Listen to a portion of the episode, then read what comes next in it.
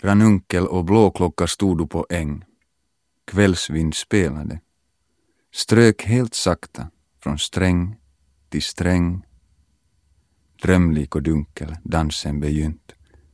Stänglarna själva buga och niga. Gullgull ranunkel. Gullgull ranunkel. Huvud vid huvud som gyllene mynt. Ranunkel och blåklocka stod på äng. Kvällsvind tystnade. Smög sig sakta i blomstersäng. Blåklocka nickar, blek om kind. Timmorna veva konstfulla tecken under de mjuka, böljande vecken. Blommorna slumra med slumrande vind. Här hörde vi Pekka Strang recitera Mikael Lybecks dikt Kvällsvind spelade och i dagens Bokmagasinet så dyker vi huvudstupa ner i rabatten med ranunklar och blåklockor. Och vi som sitter här med räfsorna och sekatörerna i högsta hugget. Anna Dönsberg. Och själv heter jag Marit Lindqvist. Vi vill ta dig på en tur i tankens och verklighetens trädgårdar.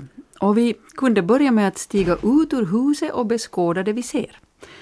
Det kan man också göra i Arkitekturmuseet i Helsingfors den här sommaren. Där pågår en utställning kallad Från trappen in i trädens skugga. Dialoger mellan finsk arkitektur och trädgårdsarkitektur.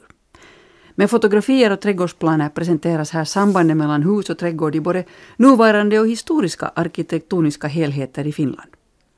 Till utställningen hör också alltså en paviljong på gården mellan Arkitekturmuseet och Designmuseet.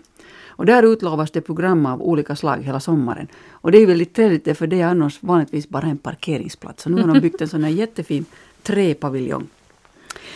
Jag talar med Arkitekturmuseets arkivarie Elina Standardsköld, en av kuratorerna bakom utställningen, om bakgrunden till den här utställningen, den första i sitt slag.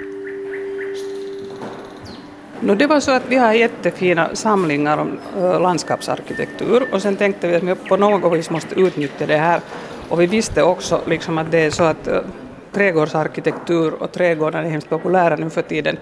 Sen tänkte vi också därför att det var många sakkunniga att det har aldrig liksom varit en sån här utställning där man sätter ihop faktiskt arkitektur och trädgårdskonst. Och det var det så som vi började. Jag har en känsla av att vi är inte så där jättebra på det här, folk i gemen i Finland. Jag menar man, man jämför med Sverige eller England eller så här. Är det så att vi håller på att vakna upp till en historia som ändå har funnits här en längre tid? No, kanske man kan säga så. Det är så att har ju, vi har ju här fyra projekt eller byggnader eller omgivningar som är från 1700-talet faktiskt. Och den äldsta och kanske bäst bevarade är just det här prästgården i Rosenlund som är från 1700-talet och den är faktiskt renoverad så att den är riktigt ursprunglig skick. Och liksom det, i Finland finns det hemskt fina sådana här omgivningar, liksom det finns också mycket hög kvalitet, alltså arkitekturen är hög kvalitet. Så det var därför vi också tänkte att vi ska göra den här utställningen, därför att vi visste att det finns så mycket material. Vilken är din favorit bland Finlands trädgårdar och då sådana här arkitektoniska trädgårdshelheter? No, sådana helheter finns i den här utställningen, kanske i det andra rummet där man handlar om hur den här byggnaden smälter faktiskt in i omgivande skogen eller trädgården. Och det finns det här uppståndelsekapellet i Åbo som är Erik Brygmans, den är jätteberömd. Och sen är Alvar Aaltos Villa Mairea som är också verkligen från början planerat på det viset att man har tagit hänsyn till trädgården. De här två är absolut, tycker jag, liksom toppen. Men sen tycker jag hemskt mycket om de här gamla 1700-tals landskapsparker som vi har två exempel här och det är Monrepå och sen Fagervik och de är jättefina därför de har sån här koppling till filosofi och litteratur och sen har de sån här, den är verkligen sån här andlig tanke bakom dem. Julia Donner, varför tror du att vi har blivit nu så intresserade av trädgårdar? För jag tycker att det finns en trädgårdsboom med utländska trädgårdar presenteras i program efter program i TV mm. och Finlands vackraste trädgård letar man efter i program efter program.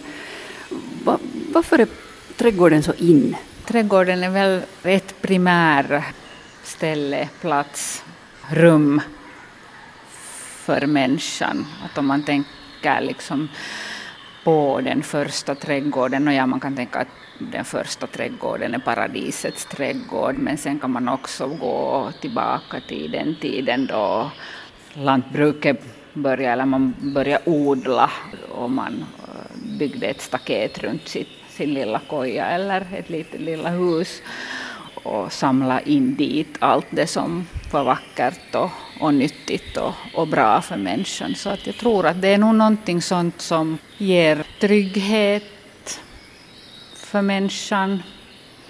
Kanske nu också någonting sånt som man kan liksom själv skapa. Man kan vara i lugn och ro. Något sånt här. Mm.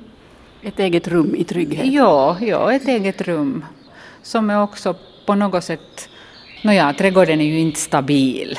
Alltså den är ju en, hela tiden i förändring, men på något sätt så eh, kan man tänka att om man har en liten trädgårdsplätt någonstans så kan man liksom på något sätt försöka kontrollera den och då får man ju själv en god känsla att man har koll på någonting.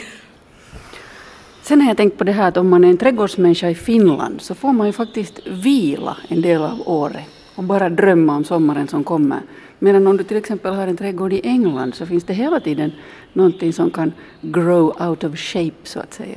Ja, det är nog sant. Ja, ja, Finland är ett bra trädgårdsland. I Finland får man faktiskt tänka på trädgården i lugn och ro hela, hela vintern. Men sen är det ju väldigt hektiskt när det börjar så då måste man ju vara vaken. Mm. Men tycker du vi är bra på trädgårdar? Ofta när man rör sig så ser man fina hus, folk har stor möda med sina hus, men sen kan det stå tre tujor och, och någon buske på gården. Ja, jag tycker nog att vi inte är så bra på trädgård nu för tiden. Alltså vi har varit väldigt bra på trädgårdar i början av 1900-talet, kanske på 1800-talet. På 1700-talet, eh, jo. Men nu så tycker jag nog att trädgården har försvunnit på något konstigt sätt. Och det ser man ju just bra när man rör sig runt i Helsingfors till exempel, eller någon annan stad där man sen lite i utkanterna människor bygger hus, just som du sa, och tomterna är väldigt små och huset fyller hela tomten. Och det finns ingen trädgård. Jag tycker att det är ingen vits att bygga så stort om man sen inte har någon omgivning för huset. Så det är lite stadsplaneringen som det brister kanske i? Ja, ja, och sen är det också vad människor tänker att det är viktigt. För trädgård tar tid? Trädgård tar tid och människor tycker ju ofta att trädgården är jobbig, att den är svår och att de kanske inte vet hur man ska göra. Och vi har en sån här åtminstone jag tycker att vi har en sån här fel uppfattning om vad trädgården innehåller, vad den måste vara. Och det, det är oftast då den här gräsmattan som kräver väldigt mycket arbete. Och jag skulle hoppas att, att människor skulle börja tänka om trädgård lite annorlunda. Hur skulle du vilja att de skulle tänka? No just så att trädgården är för dem. Den behöver inte vara någon sån här presentations plats eller en, en bild, utan, utan att det kan vara ett rum där man får prova och man får bli överraskad och man får på något sätt vara fri. När Julia Donner talar om planering av trädgård så påminner hon också om att det faktiskt finns en yrkeskår som vars jobb det är att planera sådana här helheter. Förut hette de trädgårdsarkitekter och numera är titeln landskapsarkitekt. Men eh, om man inte vill anlita proffs så finns det god hjälp att få i böcker. Och jag sitter nu här med en, en riktigt vacker sån stor bok framför mig som heter Trädgårdsform, vackrare trädgård med arkitektens verktyg. Och den är skriven av eh, Karin Janrik och Viveka Ljungström. Och Karin Janrik har arbetat som trädgårdsarkitekt i USA eller hon är utbildad i USA men hon har arbetat som det i 25 år. Och Viveka Ljungström är chefredaktör för tidningen Allt om trädgård. Så hon är kanske ett namn som trädgårdsintresserade människor känner till. Och här har de alltså gått tillväga alldeles sådär att de berättar vad ska du ha för papper och penna och vad du behöver för verktyg för att kunna rita upp din trädgård. Och de går igenom allt från belysning till olika stilar, hurdana växter man ska välja för väggar och för golv och tak och så här. Och så, sa de, så skriver de om någonting som jag noterar, för jag tycker att, att vi i Finland ofta har ganska tråkiga trädgårdar, lite sådär som Julia Donner också sa. Vi, vi har den där funkisträdgården. Mm.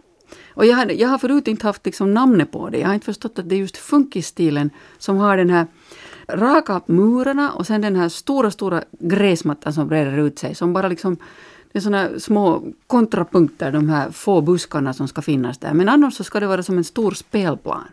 Och så ser ju trädgårdar i Finland mm, ut. Mm. Men när man läser i den här boken så förstår man att, att har man en sån här nationalromantisk villa så då enligt den rätta stilen så som man gjorde då så placeras villan långt inne på tomten som vanligtvis då är ganska stor. Och trädgården ska vara i, i natur. Alltså det ska inte vara gräsmatta som, som du tuktar utan det ska vara vackert. Det ska vara ängar och, och stora träd om det bara är möjligt. Och sen finns det den här frontmannahusträdgården, fast i Sverige kallas de ju inte frontmannahus. Men, och där finns både liksom sitta ute, det finns den här gruppen, det bär son, och så finns det trädgårdslandet och där är huset så att säga mitt på tomten. Men det som är runt är både till nytta och nöje. Och inte bara så att som den här funkisträdgården, att det är mest bara till, till nöje så att säga.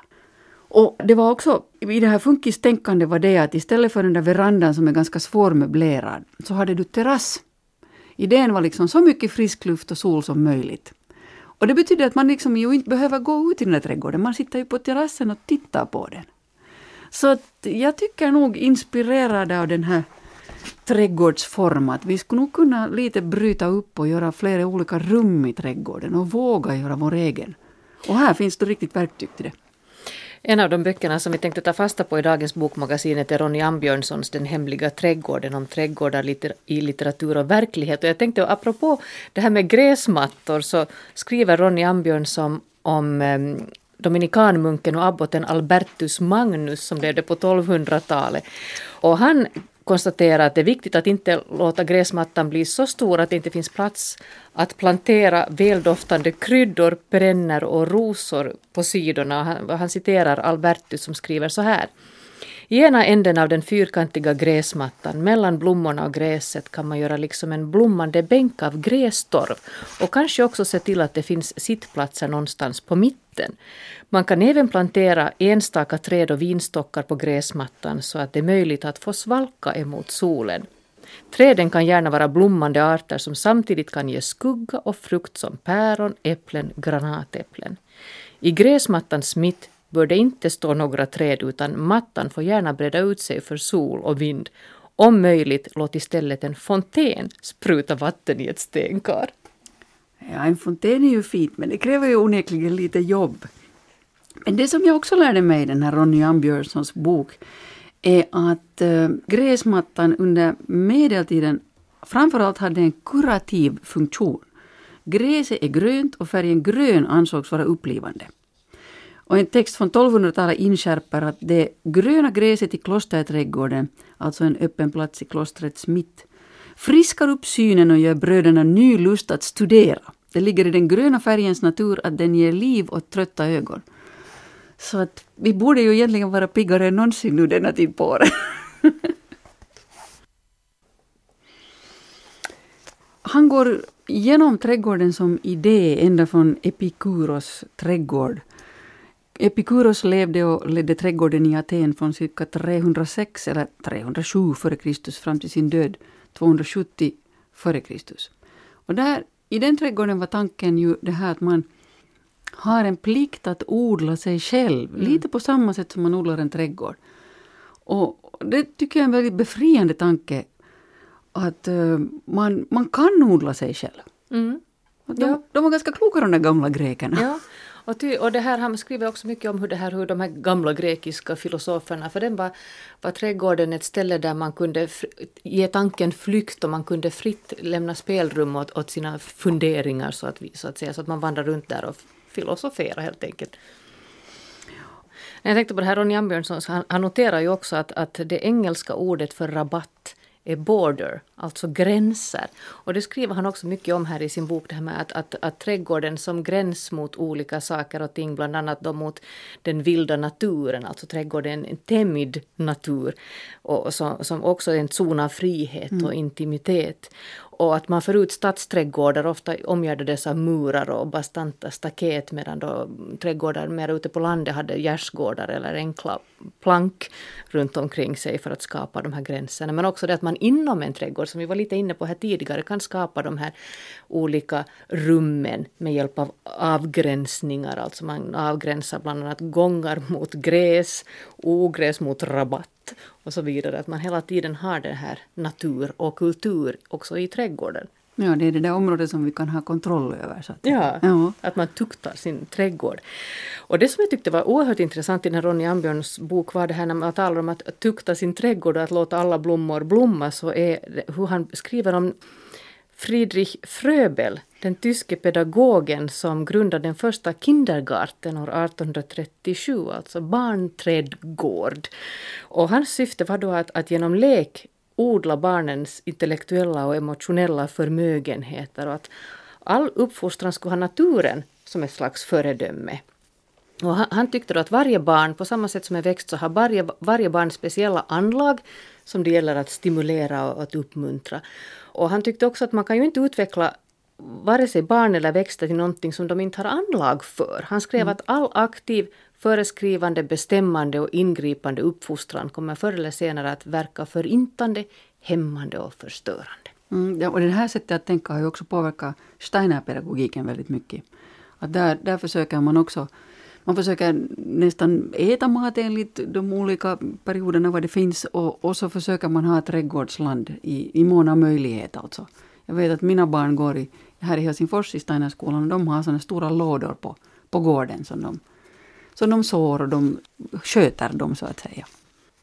Många av oss är väldigt nitiskt inställda mot till exempel ogräs. För att, vad, vad är sen ett ogräs? Hur definierar man ett ogräs? För ogräs som till exempel maskros så kan ju vara jättevackra om man tittar på dem. Så det är egentligen en, en blomma som är väldigt ivrig på att växa. Och det noterar han ju också att jag måste citera honom, Fröbel, för han skriver så här någonstans. Människor, ni som arbetar i trädgårdar, på fält och åkrar, ni som vandrar i skogen. Varför öppnar ni inte era ögon? Se på de växter som ni kallar ogräs. Då de växer i bundenhet och tvång låter de knappast ana en inre lagbundenhet. Men titta på dem när de får växa fritt. Se på dem då de växer i frihet på fälten. Vilken lagbundenhet och vilket till alla delar och yttringar överensstämmande rent inre liv de visar. Se hur den ena i sina blommor framställer en sol i smått och den andra en strålande jordens stjärna. Föräldrar, så skall era barn kunna utveckla sig härliga och allsidiga om ni inte alltför tidigt söker tvinga in dem i naturvidriga former och uppgifter som gör dem kraftlösa och förkonstlade. Alltså det här var ju helt revolutionella tankar alltså på 1800-talet. Så det, det är nog ganska viktigt budskap ännu idag.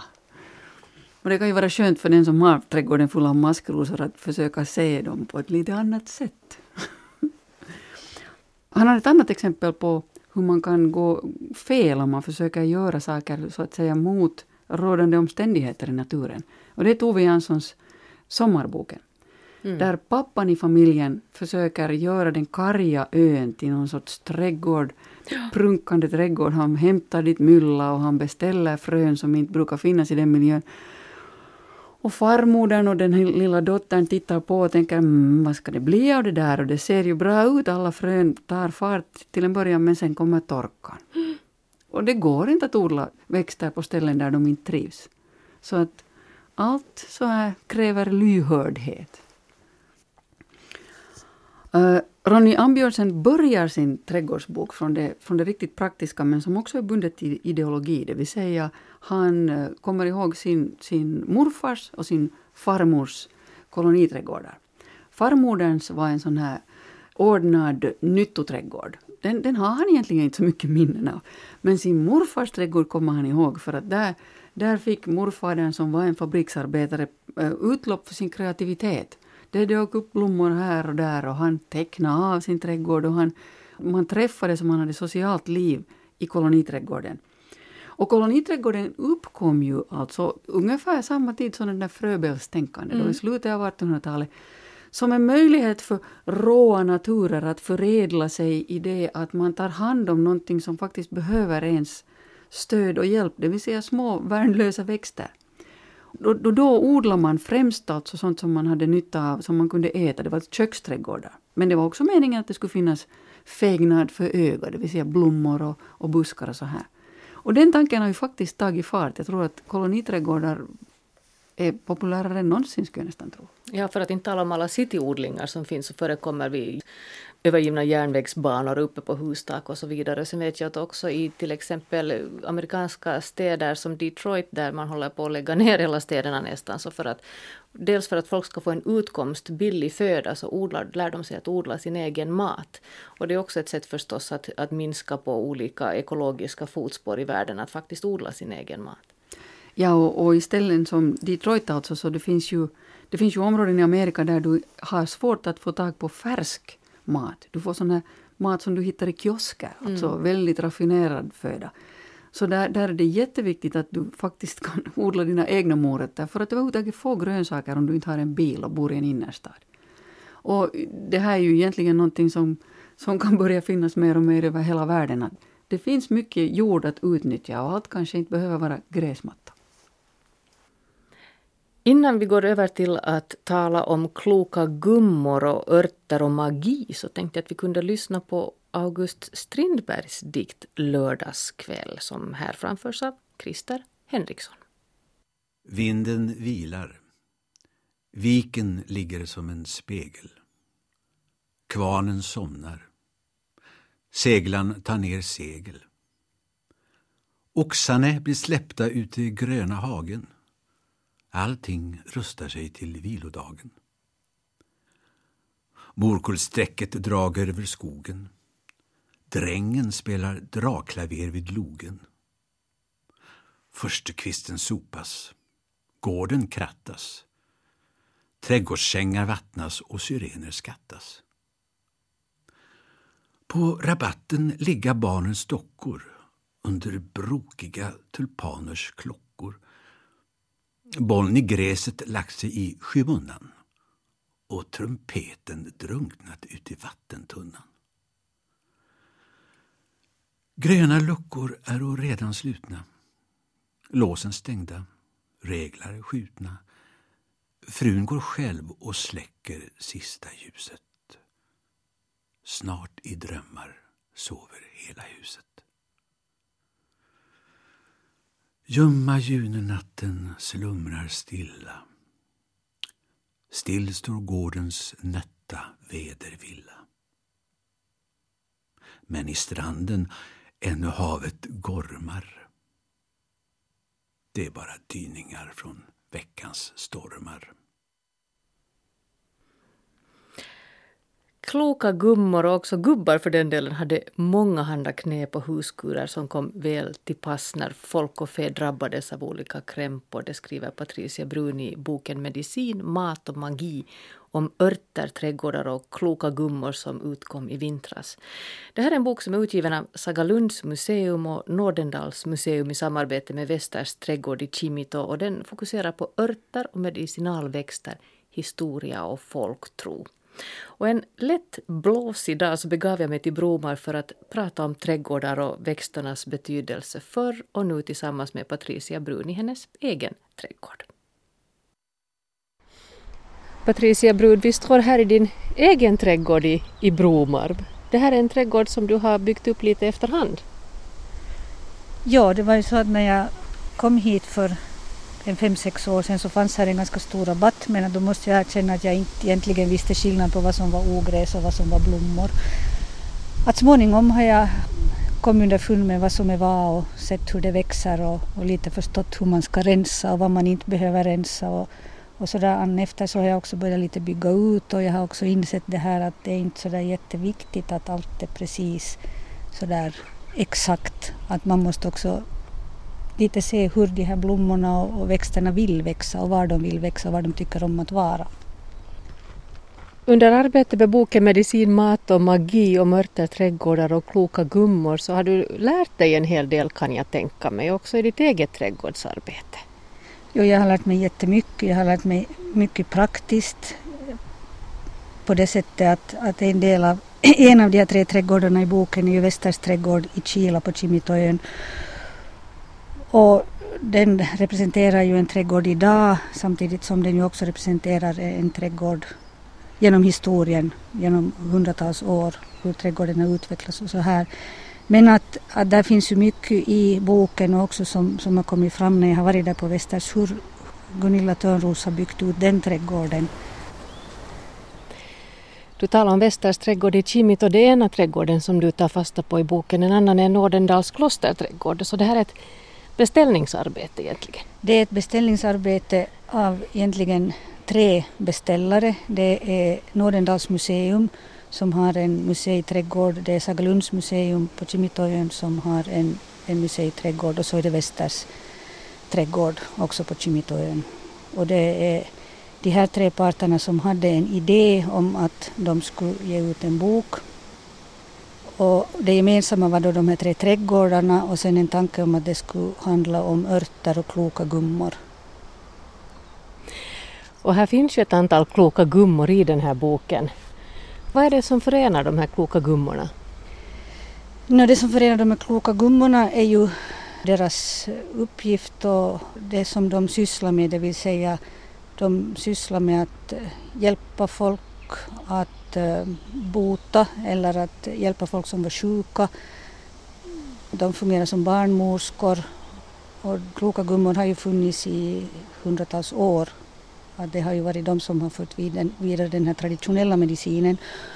Och det betyder ju att det är örtmedicinen och örterna och de hade ju en enormt stor kunskap om hur man kunde använda örter för olika, eller egentligen för alla ändamål som vätskedrivande och som smärtstillande och som, som lugnande och som uppiggande och som eh, menstruationshämmande och, och för att minska lusten och för att öka den sexuella lusten och för att eh, för allting kort sagt.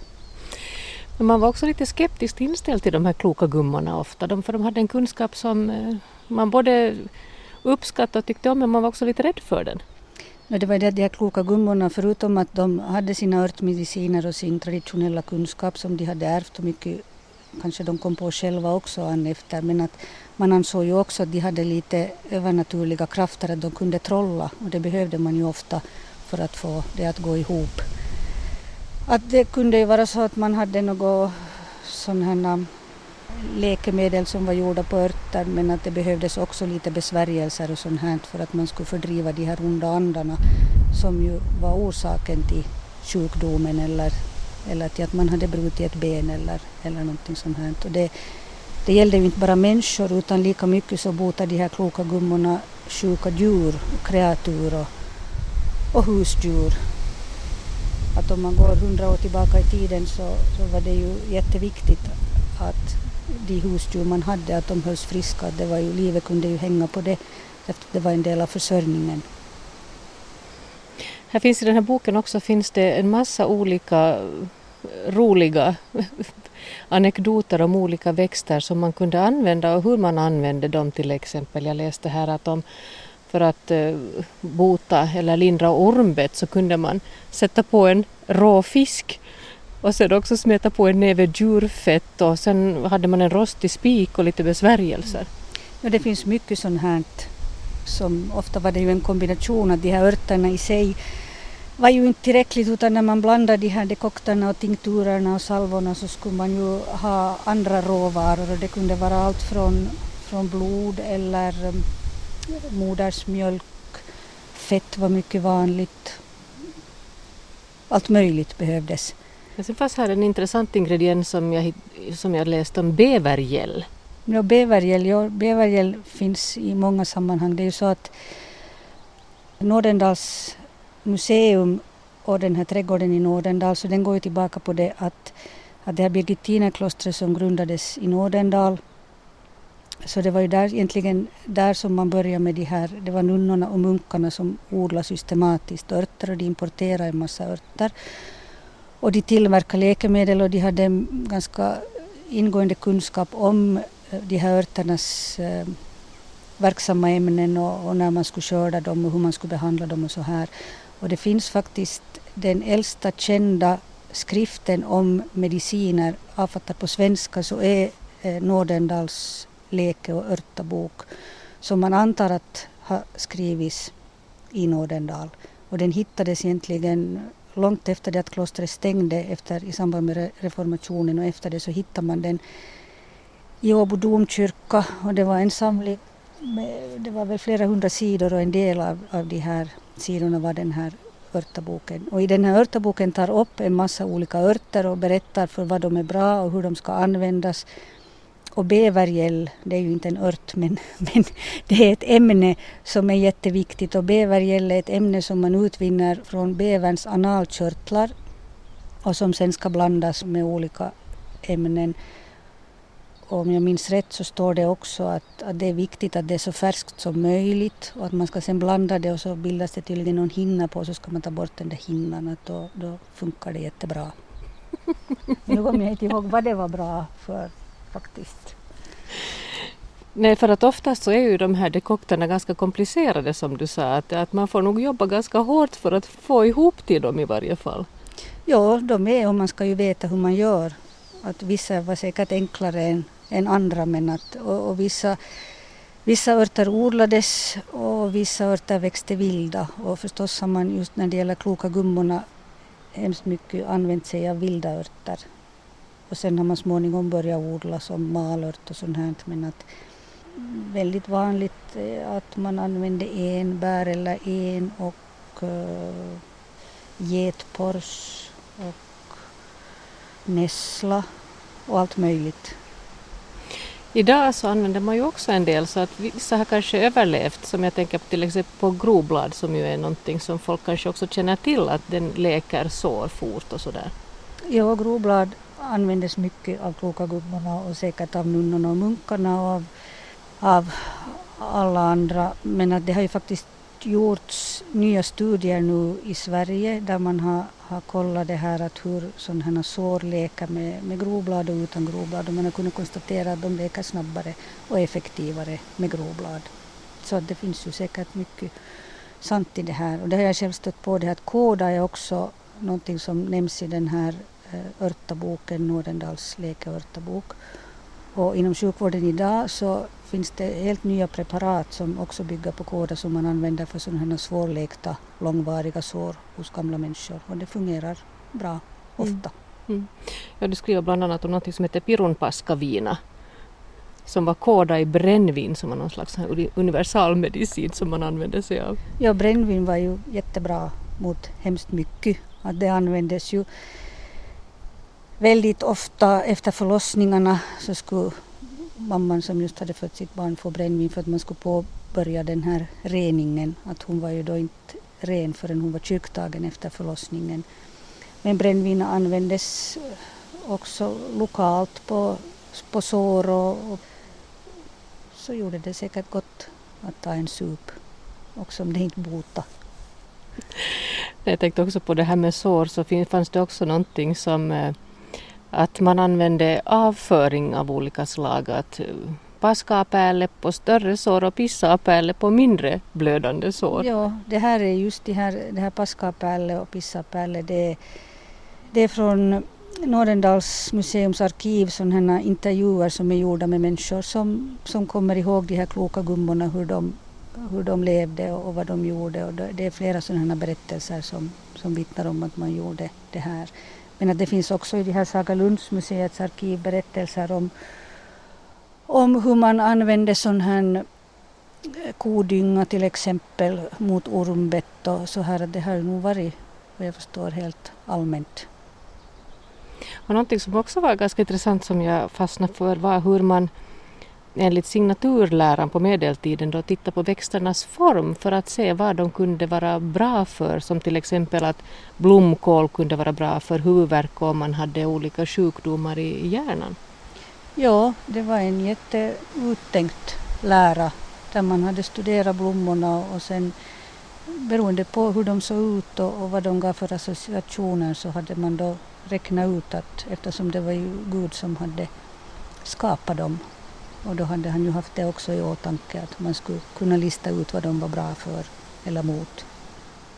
Vi var inne på det här med klosterträdgårdarna och, och deras stora betydelse som introduktörer av olika trädgårdsformer och örtagårdar och örtmedicin och så vidare. Att via klosterträdgårdarna så blev det också populärt så småningom för var och en att börja odla i sina hemträdgårdar också.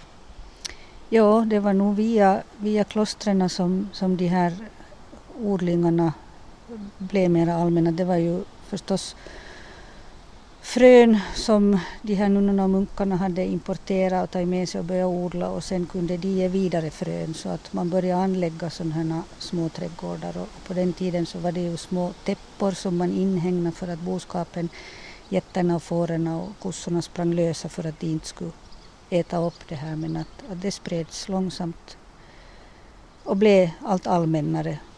Och småningom började ju apotekarna sen odla sina täppor och och sina örtagårdar. Och och det som ju Sagalund är ett exempel på hur trädgården överhuvudtaget Sagalundmuseet grundades ju av Nils Oskar Jansson och, och han var en stor beundrare av Carl von Linné och hade besökt Linnés trädgård i Uppsala och Hammarby. Och, och han eh, ville också anlägga en egen botanisk trädgård och det var ju de botaniska trädgårdarna som anlades ju för, uttryckligen för forskning och studier.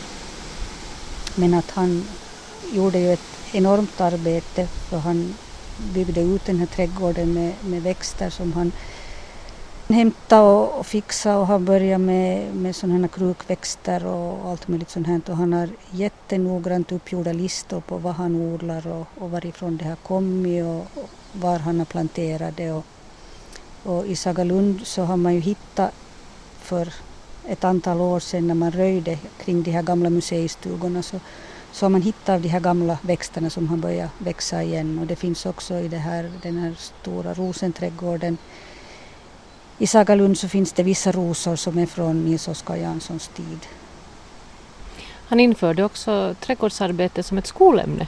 Han gjorde det och hans avsikt var just att föra den här kunskapen vidare. Att, att han tyckte att det var jätteviktigt. det finns ju sådana här fina fotografier som visar hur de här skottkärrarna står i rad utanför skolan och, och hur skolbarnen är ute och i rabatterna och på åkern och, och så här. Att det var nog ett viktigt arbete. Använder du dig själv av örtmedicinering? Nå, inte nu i någon större utsträckning. Inte. Jag tog nog i höstas lite av det här solhattsextraktet men jag har nog varit frisk. Men att men att det som jag ju gör, jag använder ju mycket örter i matlagningen. Det har jag lärt mig. Och så här, att lite vad man kan ha och det tycker jag är roligt. Och det är ju väldigt populärt. Och då kommer man ju också lite tillbaka till den här läran om de fyra vätskorna, kroppsvätskorna och balansen mellan dem. Jag tänker på röda, det röda blodet, det vita slemmet och det gula och svarta gallan. Att det ska, allt ska vara i balans för att människan ska må bra. Ja, det var ju den här den här tongivande läran under medeltiden. Och det var ju därför som, som hemskt många av de här recepterna på olika läkemedel handlar ju om att man ska, man ska få den här balansen och, och är man sjuk så är det obalans. Att man ska driva ut vätskor och man ska svettas och man ska nysa och, och man ska kissa och man ska liksom få det, få det i balans igen. Och därför var ju också, eller har ju också koppningen och åderlåtningen varit jätteviktig att man på det sättet så fick man ut det onda. Och det var ju just de här kloka gummorna som skötte den där koppningen. Också de här som nämns i boken Grönkolmor och Ingmanskan och Kopparrika och, och de här. Så de, de sysslar ju med sånt. Och de koppar både, eller en del av dem koppar både djur och människor. Mm. Och det är ju på det sättet intressant att i, i modern skolmedicin så, så är det ju inte helt oviktigt det här med med vätska och balans. Att vid hjärtsvikt så ska man ju driva ut vätska och få sån här medicin som, som hjälper till att få ut den här vätskan för att underlätta till exempel för hjärta eller för njurar. Här hörde vi alltså Patricia Bruno. Hon talar om sin bok Medicin, mat och magi, om örter, trädgårdar och kloka gummor. Och Andra böcker vi har haft i det här programmet som nu så småningom börjar lida mot sitt slut är Karin Janrik och Viveka Ljungström Trädgårdsform, vackrare trädgård med arkitektens verktyg. Som alltså är ett handfast uppslagsverk för hur man kunde planera sin trädgård. Och så har vi talat om Ronny Ambjörnssons Den hemliga trädgården, om trädgårdar i litteratur och verklighet. Och om en vecka är Bokmagasinet tillbaka och då träffar vi bland annat Michel Ekman som gett ut en ny essäsamling om poesi. Så vi hörs om en vecka. Tack för oss. Hej då! Hej då!